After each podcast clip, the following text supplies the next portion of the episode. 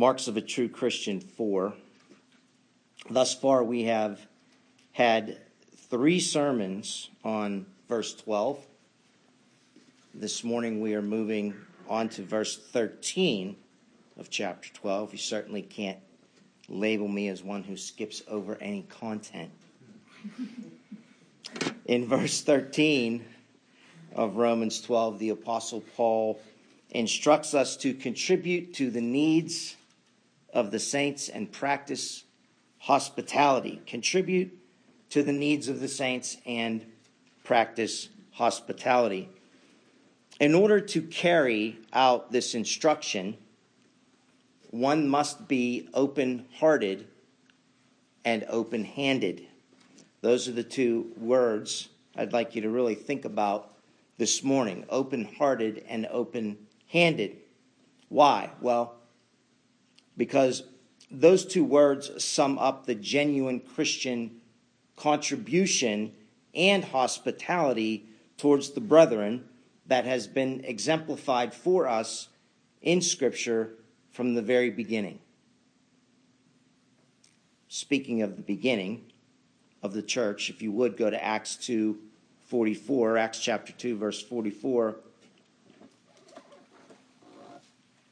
we read, And all those who had believed were together and had all things in common, and they were selling their possessions and belongings and distributing the proceeds to all as any had need.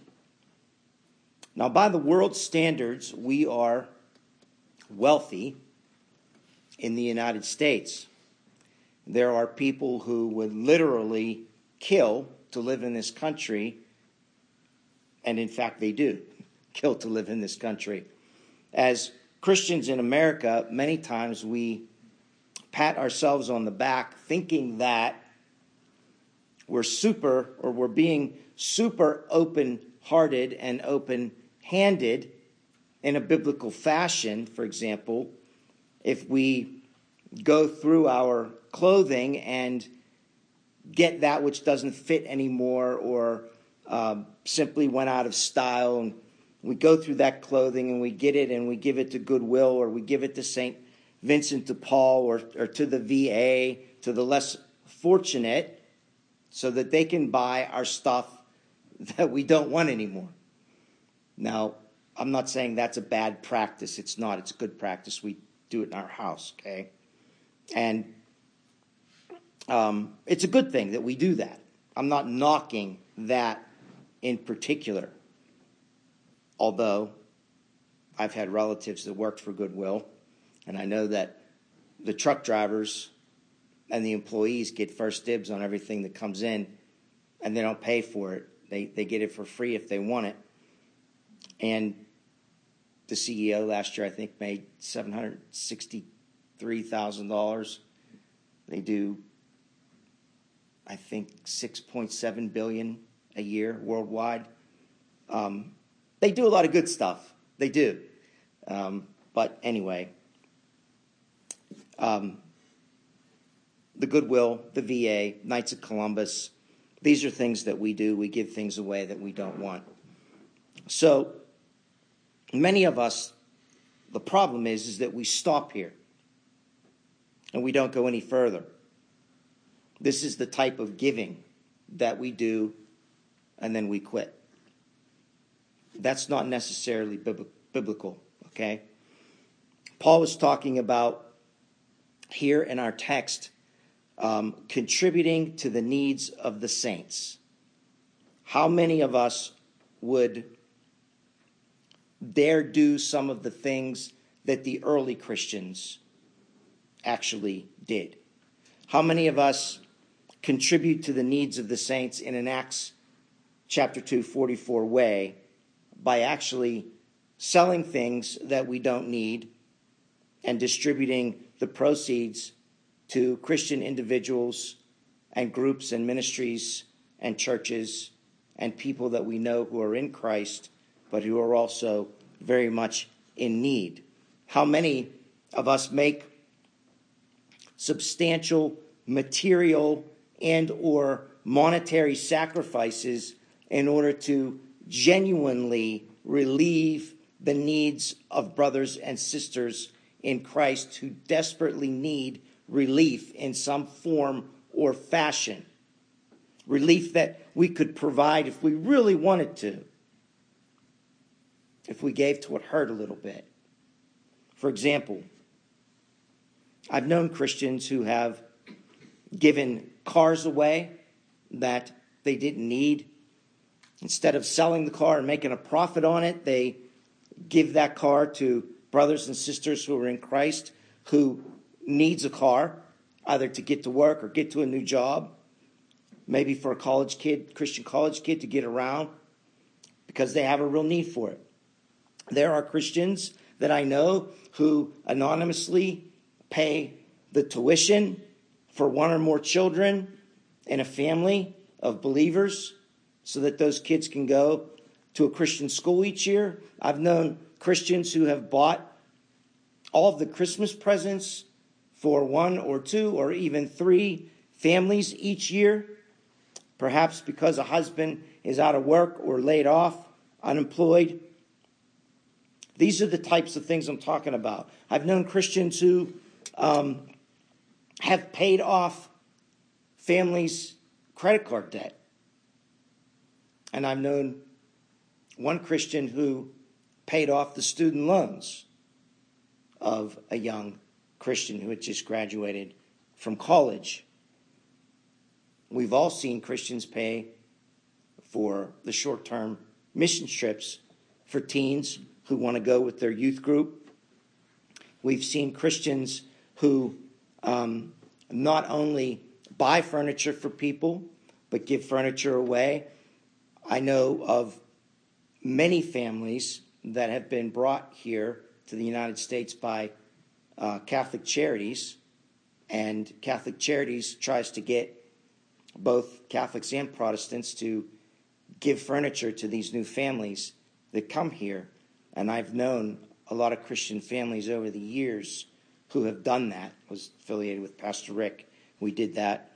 Um, so these are real. The examples I just gave are real, genuine examples of contributing to the needs of the saints that Paul is describing in our text. Given a little bit more to the point where it might be a sacrifice or it might hurt a little bit. They were selling their possessions, remember, and they were distributing the proceeds to the people in the church that needed them. So that's why I say that a little bit of sacrificial giving there, which goes beyond clothes that we don't want or we don't fit in anymore. Everybody understand where I come from? Okay. Open hearted, open handed. This is nothing new for the people of God. We can plainly see this, and that we, we, could, we could plainly see that this is God's heart for his people. For example, we can go all the way back to when Pastor Steve was teaching the book of Deuteronomy. We can look at chapter 15 there, where the Lord instructs his people that every seven years, they never pulled this off, by the way, but every seven years, they were to release their brothers and sisters from the debts that they owed. According to God's instructions, the Israelites were allowed to exact payment from a foreigner, but they weren't allowed to exact payment from Christian brothers and sisters that owed them money. Think about that. As a matter of fact, the Lord tells them in verse 4 that there should be no poor among them. Think about that for a minute. What if we went around here, you know, as elders, and we decided one day to say, okay, we want to make sure that there's no one in this church who is poor or in need of basic necessities? You might not think that's a common thing, but it is. That's why churches have benevolence funds. And it's typically the deacons that get together, not the elders, but the deacons will get together and see what families have needs in the church, real needs. They need a car, they need a lawnmower. They need, you know, leaves cleaned out of their gutters, things like that. And then they use the benevolence fund and they use the, the arm and the elbow grease of the men and the women in the church to help these people out. These are the kinds of things that we're supposed to be doing for each other. This is contributing to the needs of the saints. You with me? The Lord instructs his people that they are not to harden their hearts or close their hands to their poor brethren. Remember, open hearted, open handed. The Lord said that his people were to open their hands freely and generously lend whatever was sufficient for their brother's lack or their brother's need. The Lord goes as far as to say that if they are hostile to a brother and that brother cries out to the Lord, it will be a sin in the Lord's eyes. This is a theme throughout Scripture. In Proverbs chapter 14, verse 21, we read, He that despises his neighbor sins, but he that has mercy on the poor, happy is he. And again, our benevolent God doesn't only care about our brothers and sisters in the Lord and no one else. The Lord says to the Israelites in Exodus chapter 23, verse 9, that they should, quote, not oppress the sojourner because they know the heart of the sojourner. How did the Israelites know the heart of the sojourner? For they were once sojourners in the land of Egypt, right? And in Deuteronomy chapter 24, verses 14 and 15, the Lord says that the Israelites were not to oppress any hired servant that is poor and needy, whether they were one of their brothers or they were a sojourner in their land or town.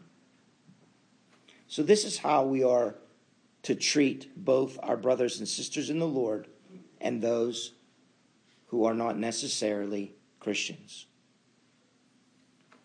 Our text, however, we're exegeting here, believe it or not, our text pertains to contributing to the needs of believers specifically. So let's get back on that track for a minute. We see the needs of these believers being met, as I said, at the hand of other believers. In Romans chapter 15, we see the Apostle Paul taking an offering that had been collected to the saints in the Jerusalem church who were desperately in need of monetary assistance. In fact, Paul mentions in Romans 15, beginning in verses 25 through 33, that he is taking an offering to the poor saints in Jerusalem. And that offering, by the way, came from Macedonia and Achaia.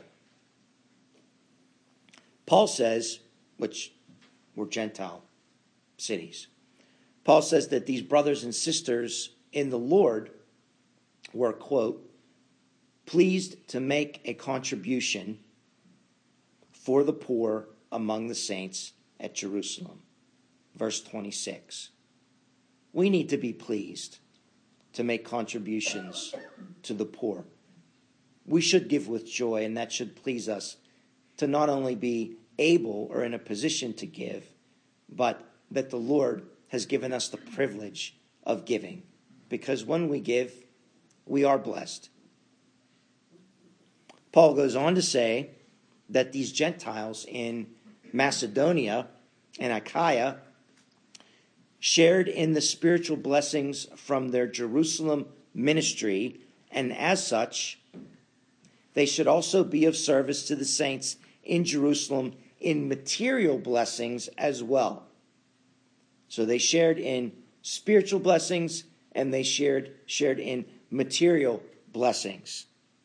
And as I said, we are to contribute to the needs of both Christians and non Christians. However, our Christian brothers and sisters should come first.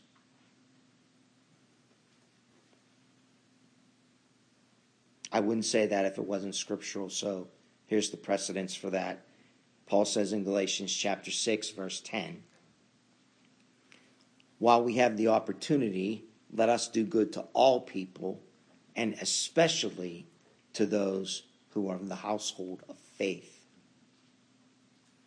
It's also important to point out that aside from the scriptures that we've just looked at, we also see the fathers of the church going out of their way in their writings to teach the same things that is, to contribute to the needs of the saints. In patristics, remember, we, we went over this once before. The word patristics, the root comes from patriarch, okay? So when we when I say in patristics, I mean in the writings of the early church fathers. So in patristics, we often see these verses quoted when someone, I should say, voice inflection, I should say, we often see these verses quoted when someone writes about giving um, almsgiving or money to the poor, and that's these two verses that I'm about to read. The first one is 1 John 3:17. If anyone has the world's goods and sees his brother in need, yet closes his heart against him, how does God's love abide in him? That's the one go to scripture that they went to often in their writings. The second one is James chapter 2, verses 15 through 17, which most of you know.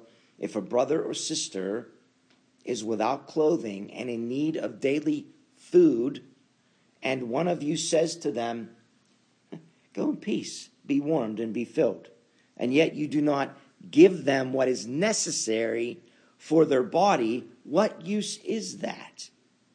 Even so, faith, if it has no works, is dead, being by itself. Now, with those scriptures in mind, those two that I just read, one of the church fathers, St. Basil the Great was his name, he says this. I think this is nifty. Um, St. Basil said, The bread you do not use is the bread of the hungry. The garment hanging in your wardrobe is the garment of the person who is naked. The shoes you do not wear are the shoes of the one who is barefoot. The money you keep locked away is the money of the poor. The acts of charity you do not perform are the injustices you commit. There's another quote from the Didache, or the teaching of the 12 apostles, which was very po- popular in the first century church. And that quote goes like this Share everything with your brother. Do not say it is private property. If you share what is everlasting, you should be that much more willing to share things that do not last. St. John Chrysostom, who wrote a lot, he is the uh, early church father of the East, Eastern Orthodox. He says, When you are weary of praying and do not receive, consider how often you have heard a poor man calling and have not listened to him. These are early writings. You know, we're talking third, second, first century. There are literally hundreds of quotes out there in the patristic world that pertain to contributing to the needs of the saints. What I want you to see are three things. Number one, to contribute to the needs of the saints is scriptural. I've given you proof texts from both the Old Testament and the New Testament.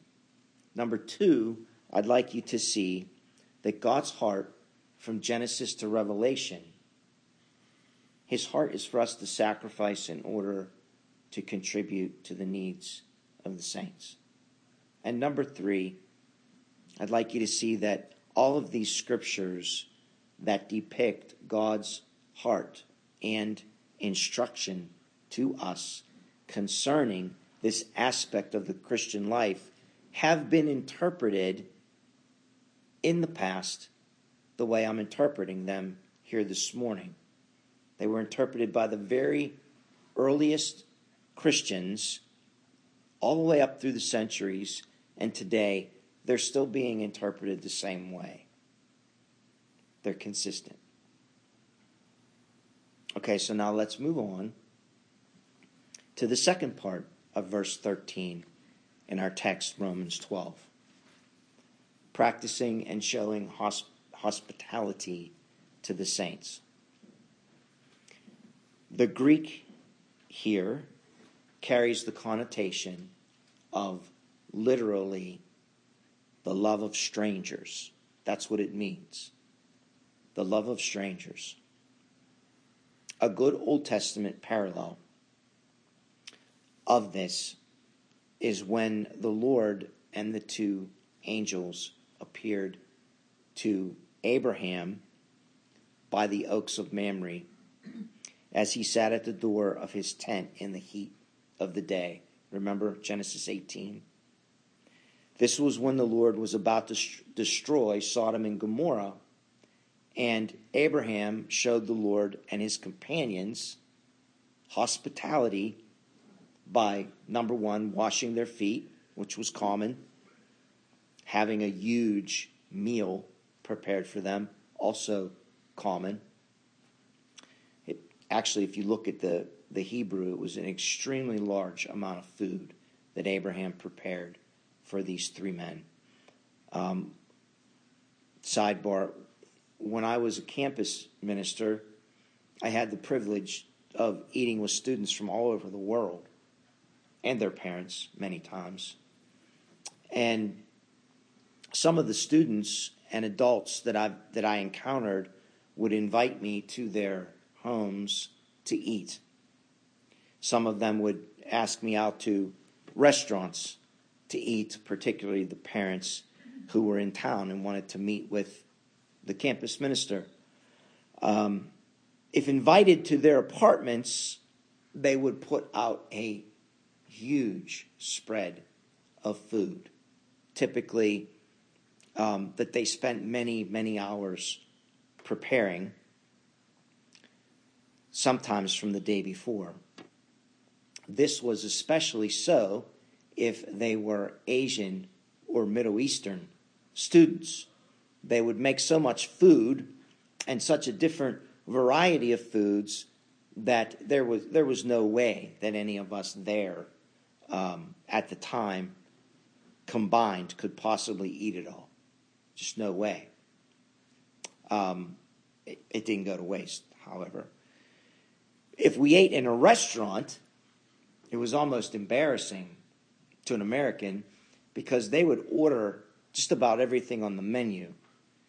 Um, I, I, ate with an Asian guy one time who um, he was Chinese, and uh, he ordered every appetizer on the menu at this Chinese restaurant that we ate at, and it was just him and I.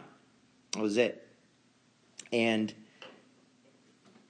I should say, the reason why he did was he was praying about collaborating with our ministry uh, in a ministry in a campus ministry endeavor, and he he basically told me in a roundabout way he wanted to size me up uh, to, to see if the Lord witnessed to his spirit that he was supposed to do ministry with us. And this is one of the things that is very common in Chinese culture to ask you out to a meal and put an elaborate spread out.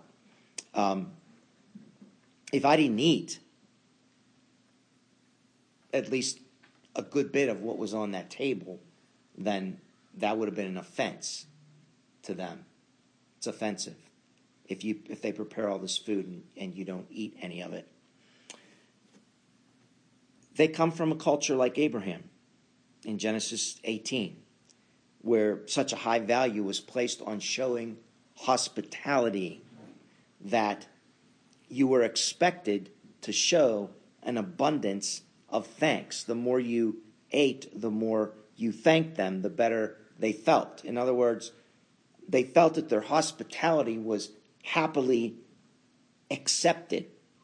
And your joy in sharing the meal that they prepared was not only your way of thanking them for their hospitality, but it was more importantly a way, uh, it was a way of, of show to show how much they were appreciate or how much they appreciated you.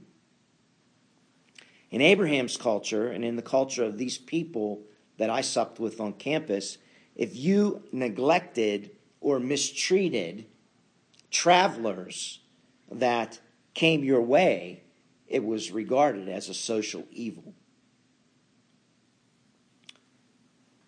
So, back to patristics, in regard to this subject, St. Ambrose said, and I quote, A man ought to therefore be hospitable, kind, upright, not desirous of what belongs to another.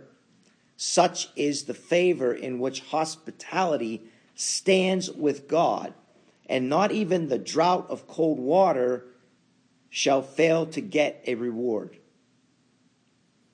You see, and this is still Ambrose talking, you see that Abraham, in looking for his guest, received God himself to entertain. End quote. Fast forward to the New Testament. Okay? Just like in Abraham's day and in the cultures of some of my former college students and their families, it was a custom during the time of the Jewish dispersion that Jews were to welcome fellow Jewish strangers that were traveling into their homes. That's very important. It was a cultural thing, and it still is a cultural thing for them to welcome complete strangers, but who are like them in that they are Jews, okay, into their homes. But that's not all. The head of that home was also expected to put a large spread of food out for these traveling brothers and sisters that they did not know. If the family of the home in which the strangers were invited was poor, and as such, they didn't have much as a family, the family of that home would often give the very best thing that they had to this strange family that they found before them. I've had conversations with friends um, who are missionaries. And typically, they all have a story like this, okay? Um, or they have similar stories. I was talking to a friend who was a, a missionary to Venezuela. And he told me that one time he came up upon a small family, okay? A mom, a dad, and a little girl. And this, this family was part of the church where he was teaching pastors, okay? Bible. He was teaching the Bible to pastors. He said that this family of three invited him uh, and another person that he was with to their home the next day for a meal.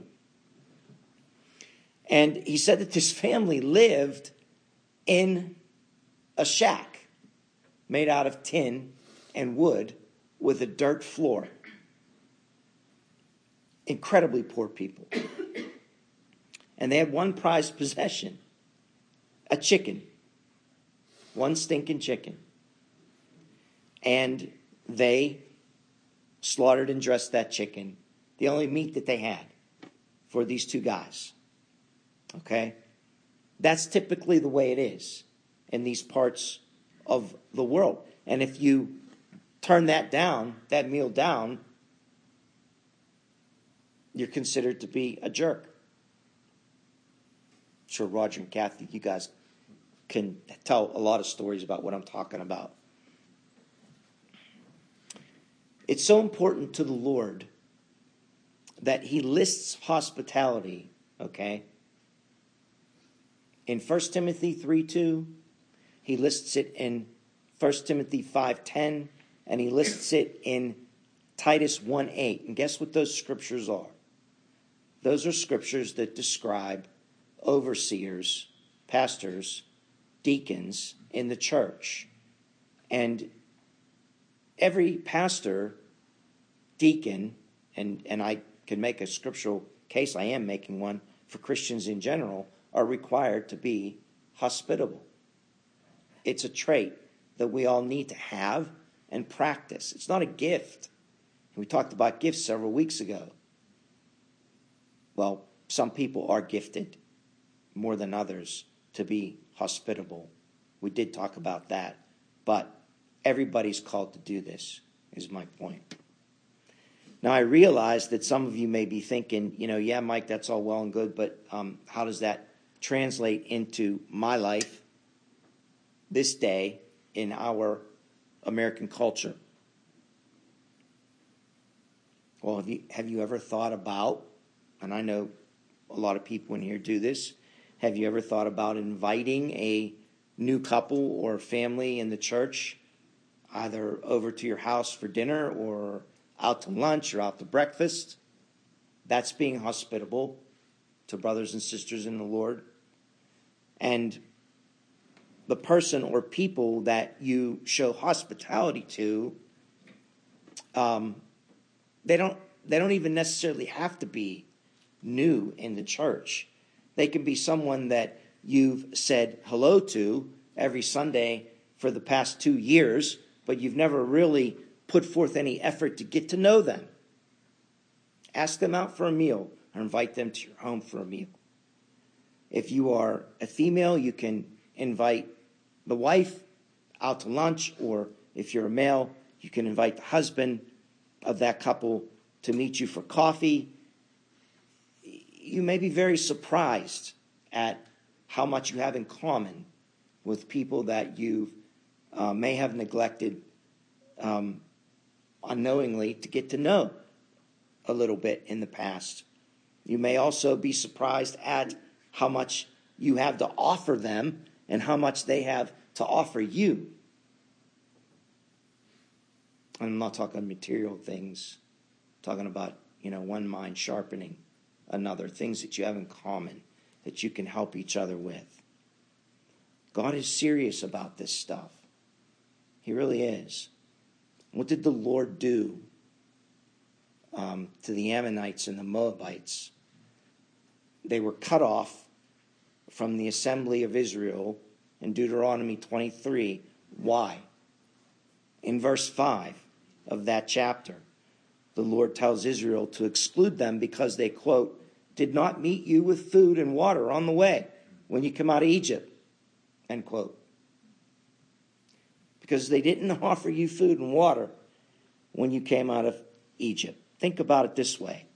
Let's, let's just imagine now, based upon what you're seeing on your TV sets currently.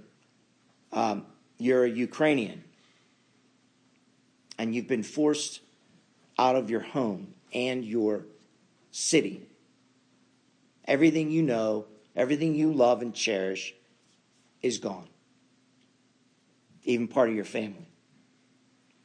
You've escaped with the clothes on your back and a backpack that might be full of important papers and a few pictures. You've been traveling on foot for two or three days, nonstop, 18 degree, frigid temperatures, and the wind, chaffing your face, sapping your strength. You're exhausted, you're thirsty, you're hungry, you're irritated, and you just want to sit down and rest. And you finally make it to the border to cross into Poland, and you cross over, and many people are walking all around you with nice cold bottles of water and sandwiches, but none of them will give you one. That's kind of what it can be like. You beg and you plead for this small token of hospitality, a sandwich and a bottle of water. And no one will meet you, no one will meet that very small need that you have. Those people who had it in their power to give to you didn't.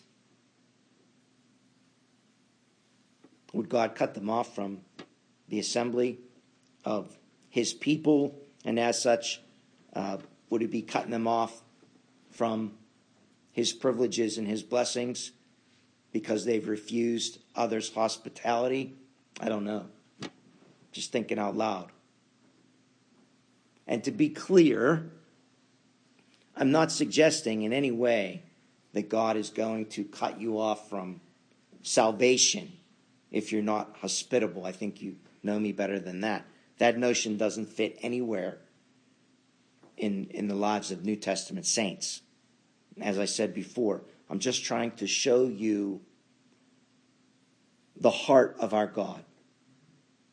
He is serious about you and I contributing to the needs of the saints and showing hospitality in His name. We're to be good stewards of one another. We often talk about being good stewards of our finances, don't we? We, we go to seminars about being good stewards of our, our finances and our, our real estate, our retirement plans.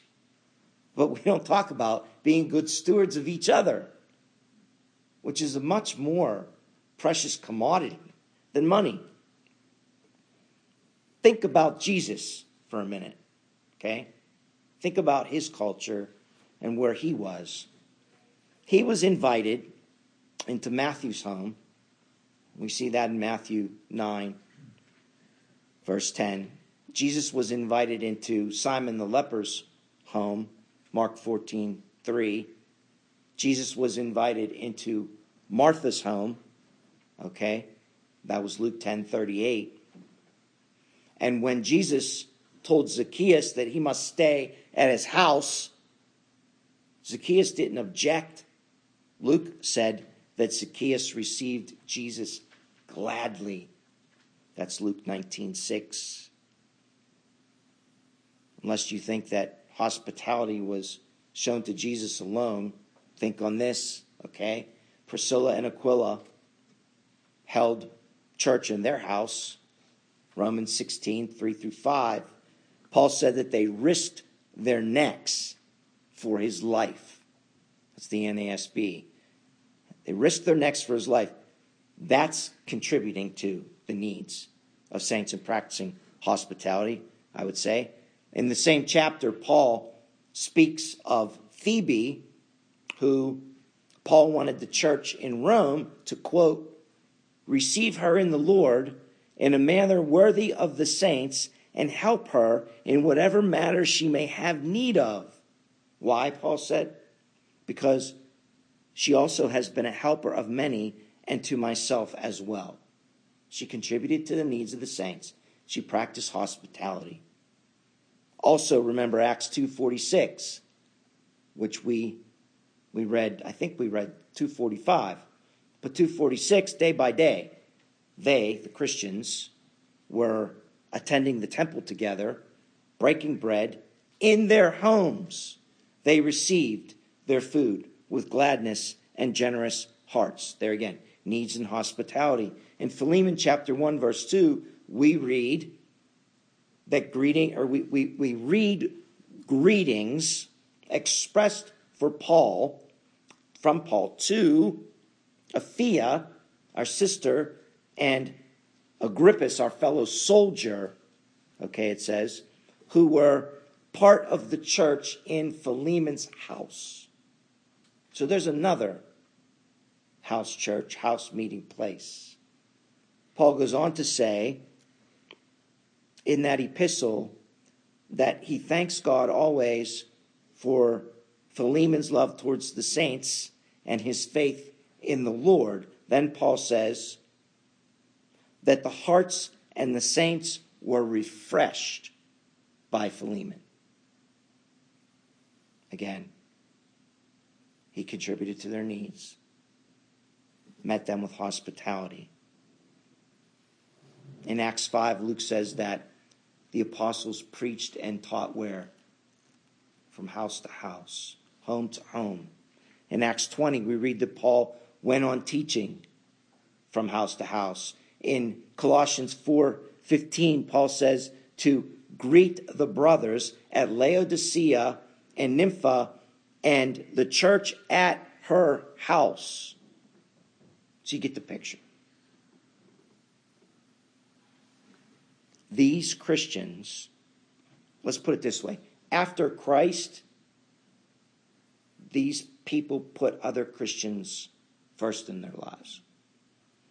They showed each other great hospitality and at times risked their lives. And if we were to continue on past the first century, we would see that they gave their lives for other Christians to be hospitable and to meet the needs of other saints, they gave their lives. They were very intimate with each other. This is what I want you to come away with that they were intimate with each other. It's an intimate thing to have someone in your home. It shows a sense of vulnerability, a sense of transparency. It's harder to put up a wall in your own house in front of people. In today's vernacular, we would say that you are putting yourself out there to enter into a level of such intimacy. But that's true Christianity, isn't it? It's a mark of a true Christian.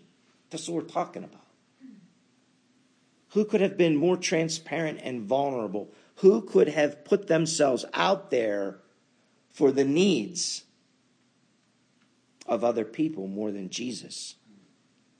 Think about his transparency. Stripped naked, mocked, beaten, scourged, hanging on a cross for the whole world to see. He met your need, your need to be reconciled to the Father. When those closest to him abandoned him, he took on their sin so that they could be free from the Father's just and righteous wrath that plagued them because of that sin. And not just theirs, but yours, mine.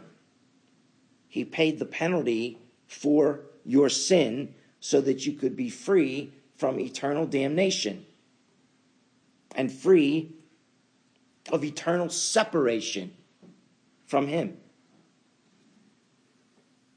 If you believe in His substitutionary atonement, His substitutionary death in your stead, that He died on the cross in your place, if you believe that, then you've been reconciled to the Father and you are a new creature in Christ. You're a new creation, the Bible says. The old you and everything that went along with it has passed away, and all things have become new for you. The Bible says you've been crucified with Christ, and it's no longer you who live, but it's Christ who lives in you. And the life which you now live in this fleshly tent, you live by faith in the Son of God who loved you and gave himself for you.